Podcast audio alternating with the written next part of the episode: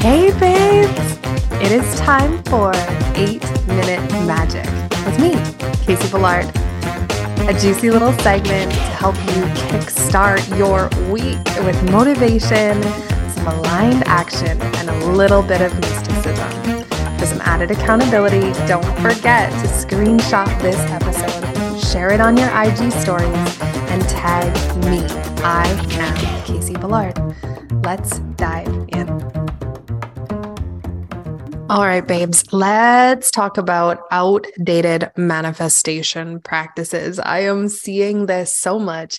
And I've had this conversation a couple times in the last week. So that means I need to bring it here to the podcast as well and have the same conversation with you. If any of the conversations that we're having on this podcast are landing, resonating, and you want to keep talking about it, I would love to hear from you inside of the As She Rises Facebook group. We're always deepening the conversations that are happening here. I want to hear from you. So make sure that you're in the group. Come on over there and let's deepen this conversation. So here's the deal, my friends, about manifestation. I know that we are all still using outdated manifestation practices like doing our affirmations or tapping or acting as if, doing all the things to get in the vibration of what we want. And the reality is, and the way that I look at it is that the frequency of the cha- the, the planet is changing. The the vibration the core vibration of our planet is changing. That is why we are seeing such a massive shift in consciousness. When we entered into the age of aquarius a few years ago the literal vibration by which we are operating at shifted and so I look at the old, outdated manifestation practices like this, the things that I have to do in my 30s to stay fit and healthy and fit in my jeans are a lot different than the shit that I had to do when I was like 17. You guys feel me on that? Like, you know what I mean? As things shift and change biochemically, as things shift and change energetically, as humans and as soul beings, we have to change the way that we are operating in our day to day to actually keep up with that frequency. And so our manifestation practice is just another one of those pieces. So, outdated manifestation practices look like projecting desire. This is what I want. So I'm going to sit in my meditation. I'm going to imagine it coming to fruition inside of my mind. I'm going to feel the feelings of already having it. But essentially, what that's doing is that it's creating inherent dissatisfaction in your life. So it creates this incongruence or this gap between where I am now and where I want to be, and anything in between is not enough. And so now we're living in this vibration or this essence of not enoughness, inadequacy, even slight dissatisfaction. When we create environments of not enoughness or scarcity or lack or dissatisfaction in the here and now, it changes the experience that I am having in the here and now. And it's the here and now that I take action from, that I move from, that I work with my clients from, that I post online from, that I show up in my daily life. And essentially, the vibration at which I am operating at right now is a direct reflection of how I'm feeling right now. Does this make sense?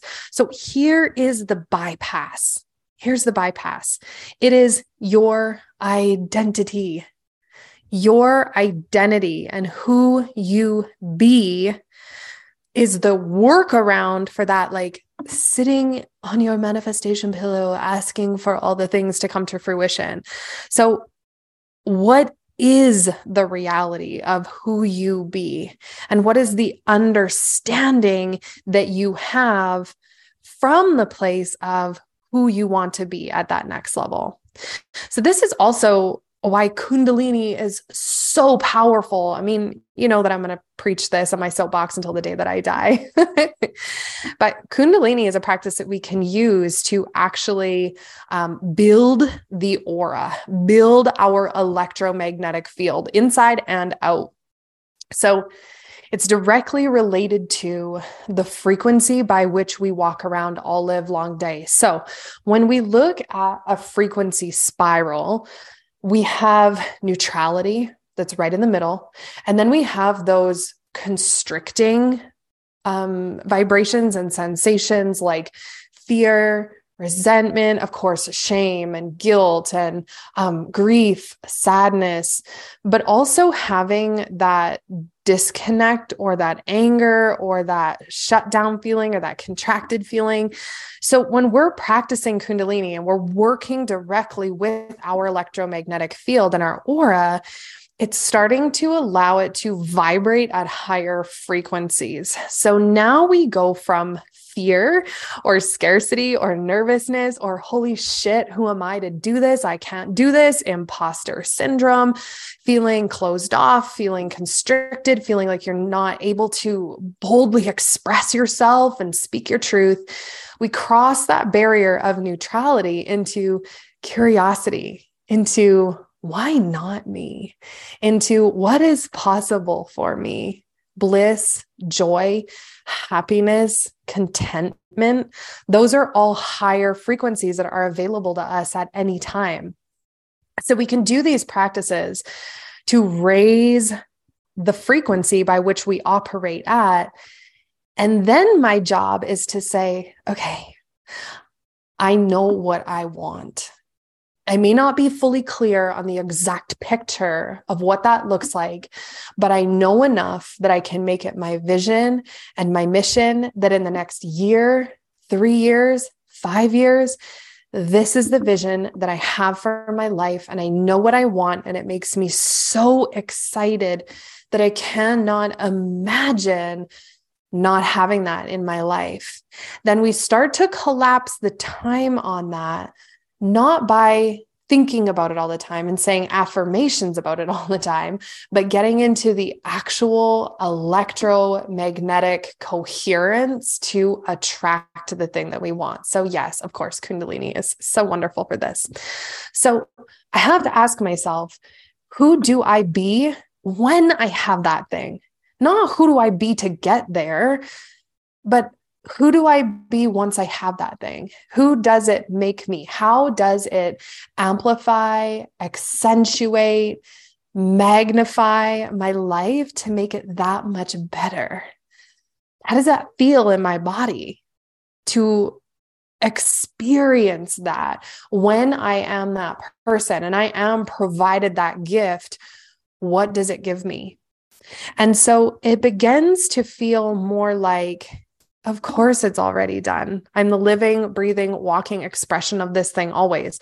The way that I speak, the way that I dress, the way that I hold myself, the conversations that I have, the rooms that I put myself in, the choices that I make, the thoughts in my mind, the foods that I eat, like everything about me is an expression of who I be once I have the thing. So, of course, it's already done.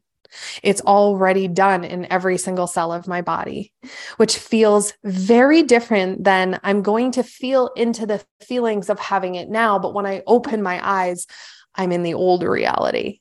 Does this make sense? So it's not baking it until you make it. It's understanding that if you want something, it's already inside of you. You are already that person. You've already got it. There are just parts of you that you have to choose to activate activate and say, no matter what, today I am going to be the version of myself that is no matter what, that is unwavering, that goes all the way in.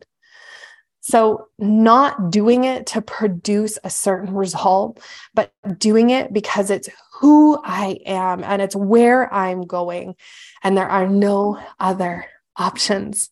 So, my challenge for you this week, my friends, is just to look at what is it that you want in your life and now that you have obtained that vision, you've obtained the characteristics and the skills to be able to do it.